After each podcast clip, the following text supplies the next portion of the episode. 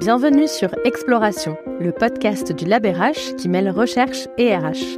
Le LabRH est une association qui fédère start-up et entreprises dans le domaine des ressources humaines, dans le but d'inspirer les RH pour les rendre acteurs du futur du travail. Avec ce podcast, notre idée est de partager le regard que portent des chercheuses et chercheurs sur tout ce qui se fait d'innovant dans le domaine des ressources humaines. Bonjour, je suis Valentine Gattard, j'ai le plaisir d'être votre hôte pour l'épisode d'aujourd'hui. J'ai eu la chance de m'entretenir avec Pascale Levet et Rachel Beaujolin, qui mènent des travaux de recherche sur la place du cancer en entreprise et l'accompagnement des malades. Vous les avez peut-être déjà entendus au micro de notre podcast sur le sujet du travail constructeur de santé. Ici, Pascale et Rachel abordent notamment la question de l'innovation ouverte, de la gestion du temps en entreprise au long de la maladie, des enjeux de souplesse et de ce qui est déployé par les entreprises dans ce contexte. Je vous souhaite une excellente écoute. Bonjour Rachel et Pascale, je suis très heureuse de vous accueillir sur le podcast du LabRH, Exploration. Je suis très heureuse vraiment de m'entretenir avec vous aujourd'hui sur un sujet d'actualité. Si vous voulez bien, j'aimerais bien que vous vous présentiez pour nos auditeurs. Vous êtes déjà intervenu sur ce podcast, mais peut-être pour ceux qui vous découvriraient. Pouvez-vous nous dire quelques mots sur vous, peut-être Rachel pour démarrer ? Merci Valentine. Donc, je suis professeure de management et de ressources humaines à Neoma Business School. Et en tant qu'enseignant-chercheur, je travaille depuis quelques décennies maintenant sur les questions du travail. Merci beaucoup. Pascale ? Bonjour, merci Valentine, merci Rachel aussi. Donc moi je m'appelle Pascale Levet, je suis professeure associée à l'IAE à Lyon 3 et par ailleurs je dirige cette petite association, le Nouvel Institut, une association d'intérêt général qui travaille sur des projets d'innovation ouverte, dont celui dont on va vous parler aujourd'hui. Merci beaucoup pour cette rapide présentation. Donc on va rentrer dans le vif du sujet. On va parler aujourd'hui du cancer en entreprise. C'est un sujet qui a fait l'objet d'une attention médiatique récente.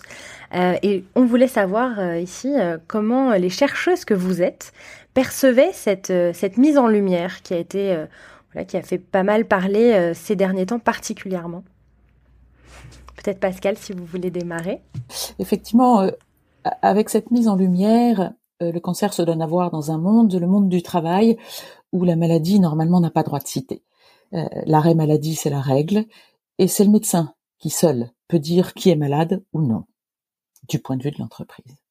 Alors cette mise en lumière du cancer dans l'entreprise, a fortiori quand elle est orchestrée avec le talent d'une société de publicité et incarnée par son dirigeant, qui lui-même est touché par l'épreuve, elle ouvre les yeux du grand public sur un impensé, travailler avec ou après un cancer.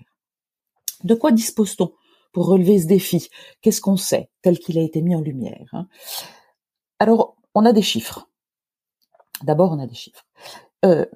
La prévalence du cancer au cours de la vie professionnelle ne va cesser d'augmenter. Toutes les prévisions le disent et l'allongement de la vie professionnelle, évidemment, va beaucoup appuyer là-dessus. Les cancers interviennent largement plutôt après 50 ans. L'arrêt, donc c'est un sujet d'avenir, si on peut dire. L'arrêt, tel que les études documentées notamment par l'Institut national du cancer nous l'expliquent, l'arrêt est long. Dans le cadre du cancer du sein, l'arrêt est en moyenne de 11 à 12 mois en France. Il est long et en fait, il est beaucoup plus long pour les non-cadres que pour les cadres. Or, on sait que plus l'arrêt est long, plus le retour est compliqué. On sait que la désinsertion professionnelle est un vrai risque. Elle concerne environ 20% des gens après un cancer. Et puis, on sait aussi les difficultés multiples des salariés et que dire des non-salariés. 30% environ des femmes, par exemple, voudraient travailler pendant leur traitement, pendant un cancer du sein, et seulement la moitié y arrivera. On parle toujours de la reprise, comme s'il y avait l'arrêt puis la reprise. Mais en fait, plus de la moitié des femmes reprennent, puis s'arrêtent, puis reprennent, puis s'arrêtent à nouveau, 3 arrêts en moyenne, dans le cadre du cancer du sein toujours, hein, qui est une loupe très intéressante pour considérer ces questions. Et puis aussi beaucoup de difficultés du côté des entreprises pour gérer ces situations. 72% des entreprises disent qu'elles ont des difficultés. Alors, d'autres chiffres, est-ce que c'est un tabou, comme il a été largement dit ces derniers temps ? Les études disent que non. en France, l'Institut Léon Bérard, BVA pour l'Institut national du cancer, disent qu'entre 83 et 88% des salariés le disent à leur entreprise. Alors à leur entreprise, c'est qui? C'est leurs collègues, leurs managers, en priorité. Mais on ne peut pas vraiment parler de tabou du coup. Et dernier chiffre, ce qu'on sait, c'est la corrélation positive entre le fait de travailler et l'espérance de vie en bonne santé 5 ans après un cancer. C'est la Haute autorité de santé qui le dit, et au motif de quoi elle a publié en 2019 une recommandation sur le maintien en emploi, y compris quand c'est possible pendant les traitements. Donc ça, c'était les chiffres. Qu'est-ce qu'on sait d'autre? On sait le cadre aussi, bien sûr. Le cadre, le droit du travail, les dispositifs, etc. Travailler avec un cancer, ça challenge tout particulièrement le droit du travail. Les catégories à notre disposition, en fait, elles sont quand même très difficiles à mobiliser. Le travail, le non-travail, la maladie, la santé, etc. Beaucoup de choses, en fait, débordent complètement les catégories juridiques telles qu'elles sont prévues. Et l'excellente revue Droit social présente un dossier spécial cancer et droit du travail en ce mois de février 2023. Les politiques publiques, elles ont des dispositifs parfois assez généreux, dit-on, néanmoins des dispositifs auxquels il faut être éligible, c'est-à-dire qu'il faut rentrer dans des cases pour pouvoir y être éligible, il faut faire traiter son dossier. Et puis, effectivement, aujourd'hui, qu'est-ce qu'on peut dire du point de vue des politiques publiques? C'est que beaucoup de ces dispositifs agissent un peu comme un repoussoir pour tous celles et ceux pour qui ils ne sont pas adaptés, tandis que les politiques publiques mettent beaucoup l'accent sur le fait qu'il va falloir continuer à étendre ces mêmes dispositifs, puisque, on l'a dit tout à l'heure, la question du cancer et du travail, elle est devant nous, la question du maintien en emploi est devant nous. Et puis enfin, dernier point sur ce dont on dispose pour approcher ce défi tel qu'il a été mis en lumière. C'est précisément ce qui prend bien la lumière. Tous ces témoignages, en fait. C'est certain que les entreprises font l'objet d'attentes sociétales de plus en plus pressantes. Elles s'en débrouillent un peu comme elles peuvent, sous les projecteurs, dans le cours ordinaire de leur activité.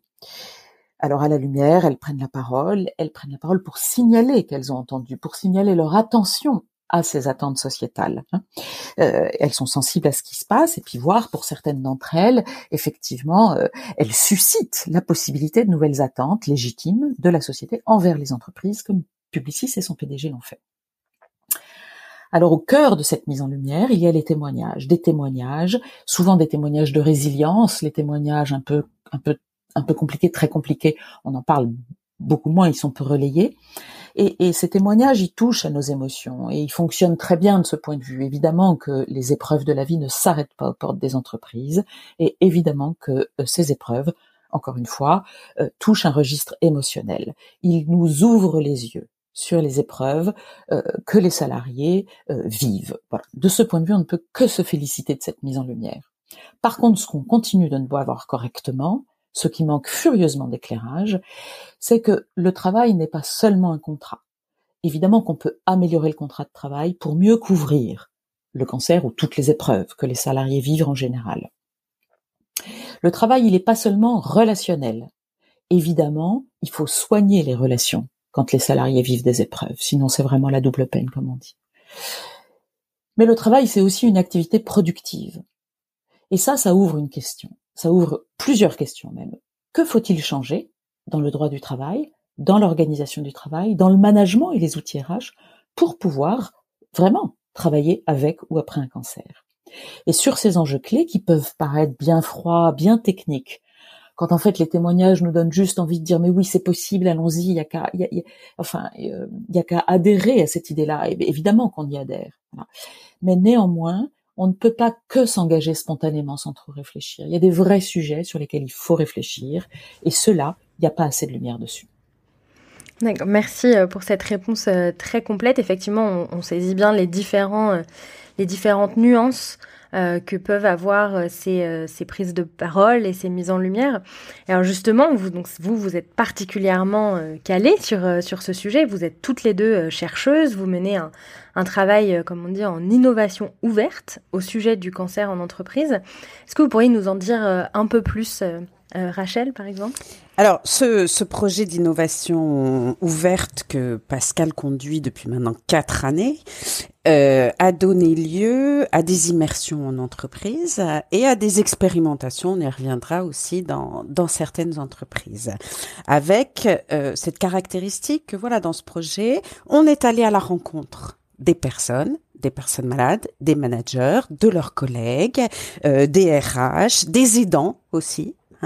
Alors centré, parce que c'était le point d'entrée sur le cancer du sein, puis finalement au fil des rencontres, il y a d'autres situations de maladies, de cancers qui ont pu être rencontrées. Qu'est-ce qu'on a appris, qu'est-ce qu'on a aussi compris de ces situations réelles vécues par les individus ? Et donc là, c'est important de reposer un peu ce partage autour de quelques préalables. On l'a évoqué, ça confirme le travail. Le fait de travailler peut constituer une ressource pour faire face à l'épreuve de la maladie, du cancer, peut-être comme à d'autres épreuves personnelles. Mais bien sûr, pas dans n'importe quelle condition, parce que les traitements sont lourds, parce qu'il y a beaucoup d'incertitudes, parce que c'est le propre de la maladie chronique de pas annoncer à l'avance si ça va aller mieux ou si ça va aller moins bien. Et donc, il y a des ajustements qui sont nécessaires de rythme, mais pas uniquement de rythme, aussi de contenu d'activité, de contenu du travail. Et si le travail peut être une ressource pour les individus concernés, on a aussi constaté qu'il y a des personnes qui vont travailler en même temps qu'elles se soignent, qu'elles suivent un parcours de soins et qui vont être très performantes et qui vont rendre service, peut-être autrement qu'avant, à leur entreprise, à leur organisation. Donc ça, ce préalable, il est majeur et il invite à trouver des solutions intermédiaires, on dirait un peu hybrides aujourd'hui, entre deux extrêmes qui sont beaucoup trop extrêmes. D'un côté, la configuration où il y a l'annonce de la maladie, peu ou prou on s'arrête et puis ça dure longtemps, puis après il y a l'enjeu de la reprise du travail. Et puis l'autre extrême, parce que ça existe aussi, des personnes qui vont pas du tout s'arrêter, qui éventuellement vont pas trop en parler peut-être, mais qui vont pas s'arrêter et qui vont continuer à travailler en organisant les soins le soir, le week-end, etc. Mais entre ces deux extrêmes, nous, ce qu'on a vu, c'est qu'il y a une très grande hétérogénéité de situation et de possibilités de combiner un peu autrement travail et traitement et donc maladie. Le deuxième point, Pascale l'a dit, c'est long. Ça veut dire quoi, c'est long ?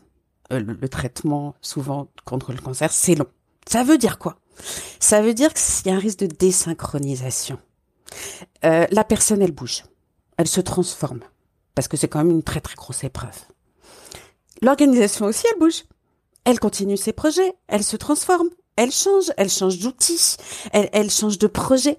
Et puis alors, quand c'est complètement déconnecté, c'est compliqué quand même de refaire la connexion.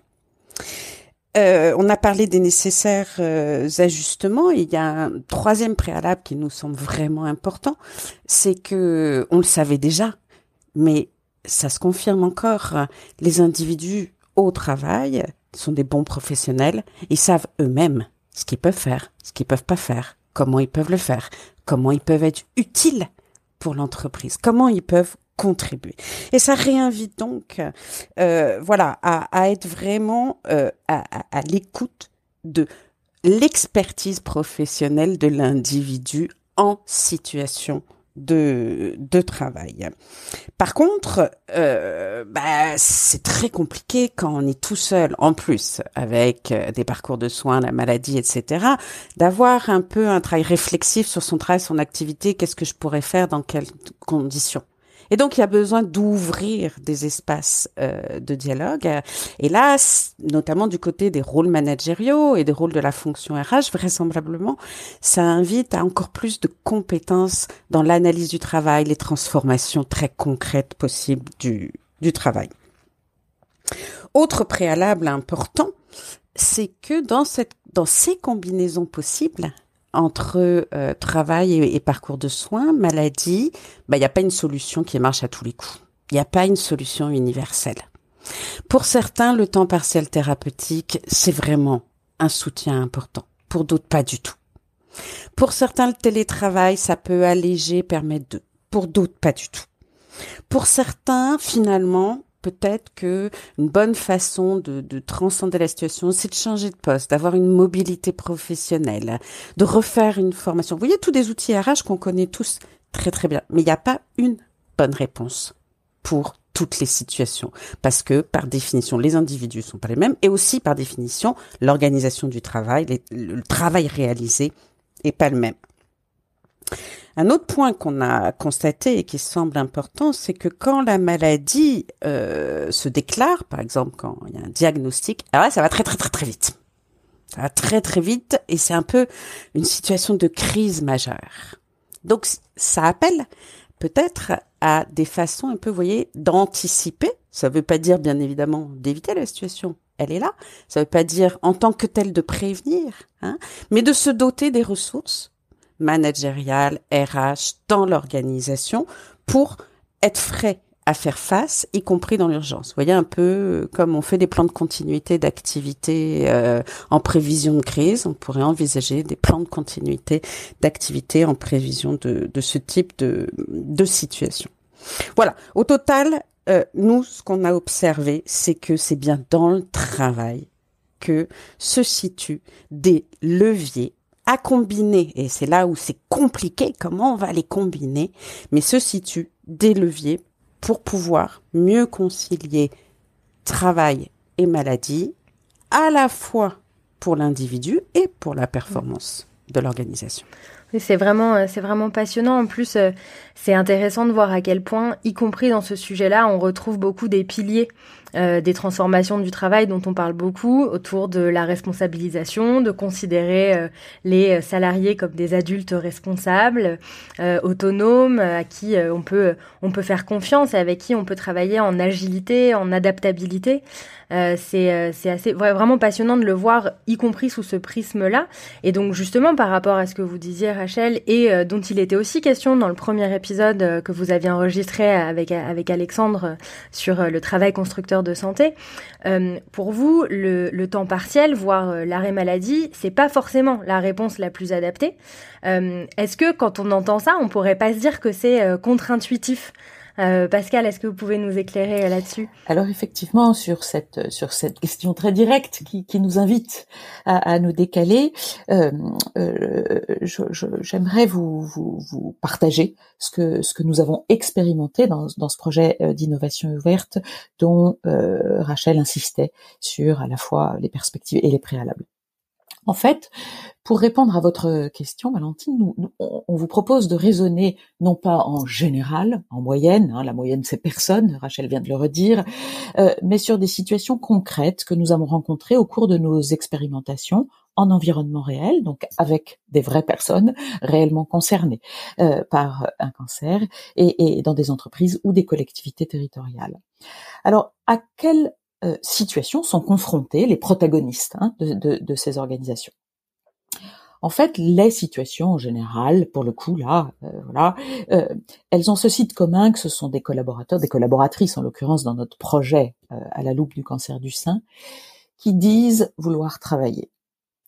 Soit ne pas s'arrêter et s'organiser, Rachel l'a dit, on va voir comment pour faire des soins en travaillant, soit au cours de leur arrêt, pour de multiples raisons qui leur appartiennent mais qui ont un point commun, le sentiment qu'à un moment donné, pour eux, travailler, ça va leur permettre d'aller mieux.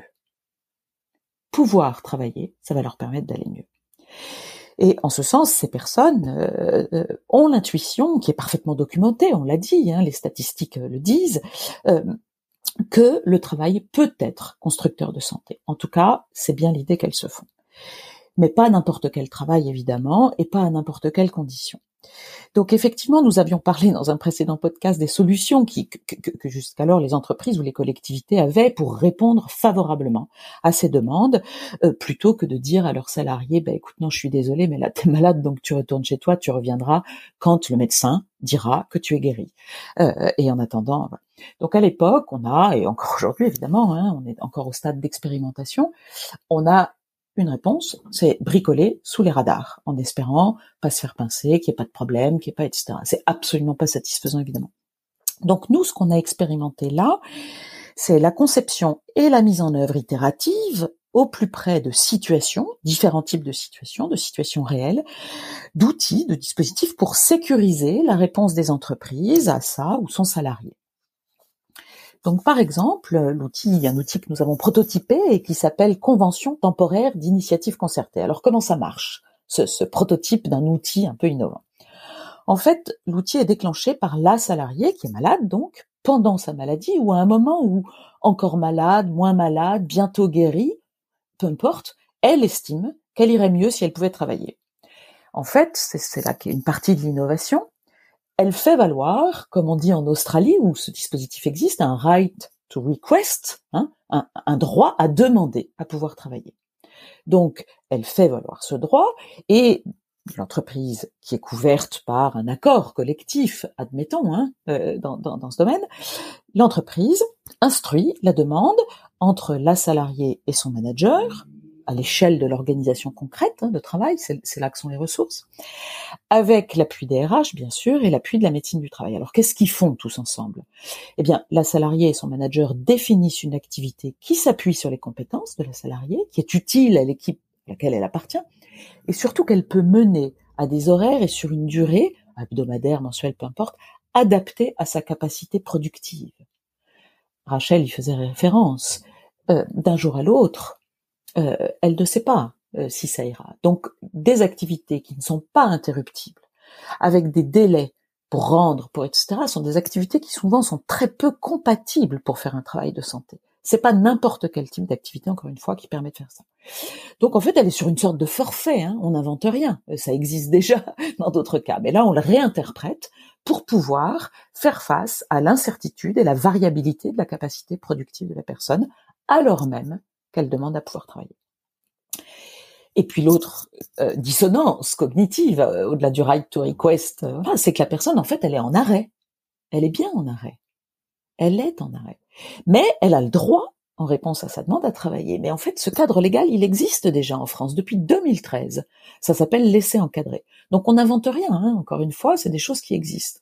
Sauf qu'on les réadapte pour qu'elles puissent être utilisables dans ces situations-là, où l'enjeu n'est pas de prévenir de la désinsertion, l'enjeu, il est bien de permettre un travail constructeur de santé. Donc la convention est temporaire, on l'a dit, elle est révisitée à chaque fois que c'est nécessaire, et comme c'est un right to request, c'est bien la salariée ou le salarié qui déclenche la revoyure, et sinon bien sûr qu'il y a un rythme défini à l'avance. Et dans nos expérimentations, en fait, d'un cas à l'autre, c'est allé pour la plus courte convention temporaire d'initiative concertée, ça a couru sur 1 mois, et pour le cas le plus long, ça a couru 5 mois avant que la personne puisse reprendre à temps plein, alors même qu'elle était toujours en récidive, mais qu'elle n'envisageait pas ne pas pouvoir travailler. Donc, je termine. Quel est l'intérêt de cet outil expérimental, encore expérimental aujourd'hui? Bon, pour la personne, c'est de pouvoir faire un travail de santé. C'est ne pas perdre le fil avec une vie dite normale. C'est ne pas être seulement une malade. Toutes les raisons de travailler, de vouloir travailler, existent. Pour l'entreprise, je pense qu'il y a un énorme intérêt aussi. Pour l'entreprise, c'est pas être seulement dans une réponse compensatoire ou compatissante, mais c'est jouer pleinement un rôle d'employeur qui investit le travail constructeur de santé. Et en fait, avec cette convention d'initiative concertée, on répond et on sécurise une situation qui est un peu hors norme, mais qui est une situation qui est très fréquente en fait. Dès qu'il y a la convention, les situations fleurissent. Et tout l'enjeu est là. Il faut agir sur la situation. La question n'est pas de remobiliser la personne, la question n'est pas de lui redonner confiance, la question n'est pas de etc. C'est juste de pouvoir équiper, agir sur une situation de travail pour que la personne puisse se reconstruire. Parce qu'elle est responsable, parce qu'elle sait ce qui peut être bon pour elle et que c'est au contact de l'activité qu'on reconstruit son aptitude. C'est pas tout seul chez soi en se morfondant et en se disant « Oh là là, je suis quand même drôlement fatiguée, quoi ». Donc voilà, on est encore dans une période, encore une fois, d'expérimentation. On ne prétend absolument que ça puisse tout couvrir, mais ça nous apprend beaucoup dans les situations où ça couvre, sur un sujet qui est tenu en angle mort, qui est celui du travail constructeur de santé.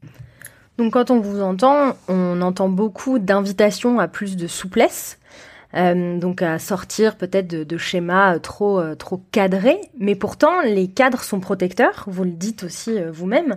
Donc quelles propositions vous pouvez faire et faites-vous avec tout votre travail de recherche pour surmonter ce paradoxe? Rachel, si vous souhaitez répondre à cette question. Alors, merci de cette invitation aussi. Je vais revenir sur les termes que vous mobilisez, de la souplesse. Ce que vient d'évoquer Pascale, c'est que on est plus dans l'idée d'une souplesse concertée. Vous voyez, par rapport à l'opposition traditionnelle, par exemple, entre flexibilité subie et flexibilité choisie. C'est comment on dépasse ce truc un peu trop binaire, donc de souplesse concertée à l'initiative de la personne et dans le dialogue. Concernant la protection que vous évoquez. En fait, les cadres actuels, ils sont peut-être pas si protecteurs que cela, ou du moins, ils sont pas sans générer des formes d'inégalité aussi, selon le statut d'emploi, selon le système de prévoyance de l'entreprise, selon que l'entreprise a pris une prévoyance spécifique, par exemple, pour les ALD ou non, selon la nature de l'épreuve.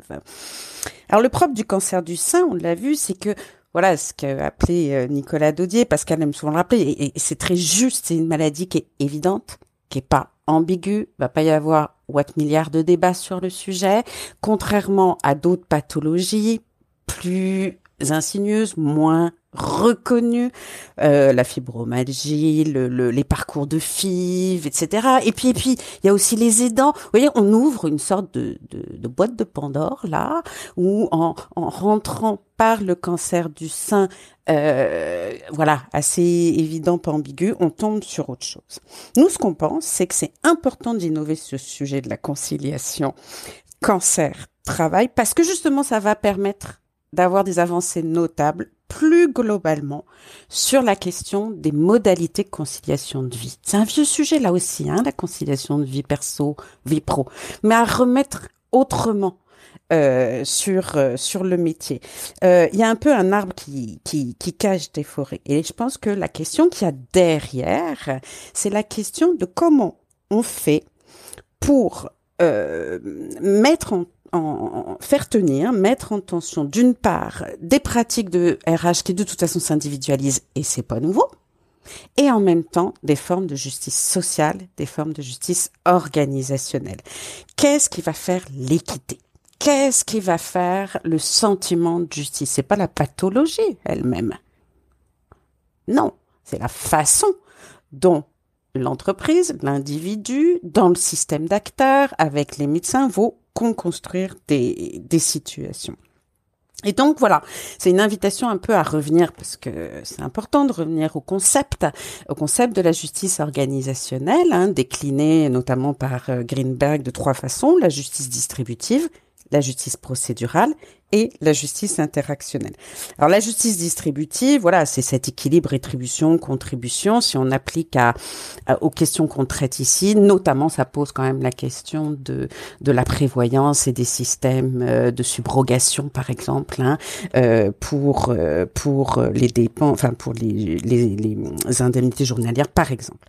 Mais je pense que c'est sur la justice procédurale qu'il y a l'accent à mettre et des choses qui peuvent être développées. L'idée de la justice procédurale, c'est bien de clarifier comment les décisions vont être prises. On ne sait pas quel contenu, on ne sait pas face à quoi. On est bien dans une justice qui permet justement peut-être d'être adaptée à l'incertitude, on ne sait pas bien ce qui va arriver, mais on se met d'accord collectivement. Par exemple, dans un accord de méthode, là aussi, c'est des choses qui ont été expérimentées dans le cadre, par exemple, des suppressions d'emplois dans le passé. On va se mettre d'accord sur, qui peut être à l'initiative de quoi, comment, en s'adressant à qui, comment on va co-construire, avec quelles ressources en appui, qui va venir apporter potentiellement des compétences pour faire le travail d'analyse justement, de repositionnement du poste et qui dépasse les enjeux bien sûr d'ergonomie, avec quels interlocuteurs, et puis comment on va suivre ça dans le temps, les modalités de régulation. Et ça, c'est ça qui est certainement l'investissement le plus important aujourd'hui à faire. troisième forme de justice, la justice interactionnelle, elle est essentielle parce qu'elle l'évoquait surtout, voilà, parce que il y a de la fragilité de part et d'autre, il y a de la sensibilité, il y a, voilà, on est sur l'intime qui peut pas être complètement totalement refroidi quand même, hein. Mais la question essentielle, c'est plutôt la question du respect, de l'écoute, des espaces de dialogue, de la façon dont les individus, voilà, vont pouvoir être écoutés dans ces situations. Ça renvoie au rôle managérial, bien sûr, mais au-delà de ça, ça renvoie, et c'est quelque chose qui a été expérimenté aussi dans les entreprises dans lesquelles le projet a été conduit, avec lesquelles il a été conduit, de la constitution, par exemple, d'espaces de pairs, y inclut avec des experts où il y a des analyses un peu fines des situations, des échanges un peu de pratiques, de la capitalisation sur des savoirs qui se développent de, justement, de compétences, de capacités d'adaptation du travail dans une dynamique de soins, voire de santé. Donc, j'aurais envie de vous proposer non plus d'opposer, même si c'est intéressant, bien évidemment, hein, souplesse et flexibilité, mais de mettre en dialectique, d'une part, des initiatives concertées avec du pouvoir d'agir en situation, et donc de le mettre en dialectique avec des nouvelles formes de justice organisationnelle, avec notamment un travail à faire sur la justice procédurale. Merci beaucoup pour toutes ces pistes. C'est vrai qu'on voit le champ des possibles de la transformation grâce à tout ce que vous nous proposez. Et alors, la question ultime, c'est les entreprises et au fond les salariés eux-mêmes, est-ce que vous pensez qu'ils sont prêts à déployer les efforts nécessaires vis-à-vis des personnes en difficulté de santé? Pascale, pour conclure sur cette question. Alors, j'ai envie de conclure en disant qu'elles le font déjà, hein. Les entreprises et les collègues, etc. Il y a un effort collectif déjà qui est fait, ne serait-ce que par le financement de l'absentéisme et de l'absentéisme de longue durée. Ce sont des dépenses, encore une fois, qui pèsent, hein. Et puis, il y a un effort collectif qui est fait parce que dans les collectifs dans lesquels les gens s'absentent, etc., l'incertitude sur la durée de l'absence, l'incertitude sur ça, tout ça fait que quelquefois, les gens ne sont pas toujours remplacés. Et de fait, les entreprises et les personnes font déjà des efforts pour faire face aux difficultés de santé des collègues, des salariés. Avec l'allongement de la vie professionnelle, cet effort devrait grandir. Le peuvent-ils? Est-ce que on peut raisonnablement imaginer continuer comme cela en faisant plus d'efforts? Moi, il me semble, et je crois que Rachel et puis l'ensemble des partenaires de ce projet, précisément une partie de l'engagement des uns et des autres dans ce projet, c'est de dire non, plus d'efforts, ça va pas être possible, par contre d'autres efforts. Oui, là, oui, évidemment. Sauf qu'aujourd'hui, là encore, ceux-là sont mal reconnus, donc mal pensés, donc mal capitalisés, donc enfin bref. Ces efforts, quels sont-ils? C'est le fait que, en fait, la solidarité, l'entraide, l'aide capacitante, pas l'aide compassionnelle. Hein, t'es trop fatigué, pousse-toi, je vais le faire. Mais l'aide capacitante, tout ça, en fait, ça existe déjà. Ça existe dans un certain nombre d'organisations, sauf que comme ça n'est pas mis en lumière. On pense que l'aide, c'est le fait de gens sympas, ou c'est le fait de gens inspirés, ou c'est le fait de gens, encore une fois, qui sont sensibles aux autres. Mais la possibilité des autres, la possibilité qu'un collectif de travail puisse être solidaire, ça réside dans l'organisation du travail, dans la conception de ce collectif, dans la conception des outils RH, dans la conception des modèles de management. Donc il y a des endroits où, même si les gens sont extrêmement sympas et très soucieux des uns et des autres, les efforts qu'ils vont faire ne serviront à rien si le manager n'a aucune marge de manœuvre, si la personne ne peut que continuer ce qu'elle faisait déjà avant d'être malade, il va rien se passer.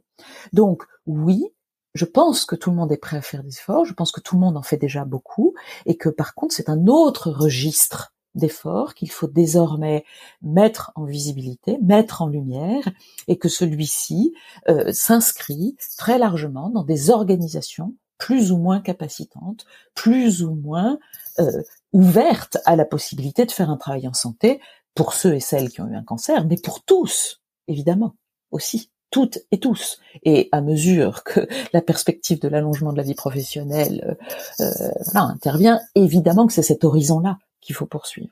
Merci beaucoup. J'aime beaucoup ce concept d'aide capacitante. C'est une très belle... Je trouve une très belle façon de terminer cet échange. Il y a beaucoup de choses sur lesquelles on a envie encore de continuer à tirer le fil avec vous, dont on a envie de continuer à tirer le fil avec vous. Merci beaucoup pour ces éclairages. J'espère que nous aurons encore d'autres occasions d'échanger sur ces sujets ô combien importants. Merci beaucoup Rachel et Pascale. Merci à vous. À bientôt. Merci beaucoup. Au nom de l'équipe du LabRH, nous espérons que l'épisode vous a plu. Si c'est le cas, nous vous invitons à le partager autour de vous. N'hésitez pas à nous envoyer vos commentaires et à nous suivre sur LinkedIn. Vous trouverez tous les liens dans la description de l'épisode. À bientôt!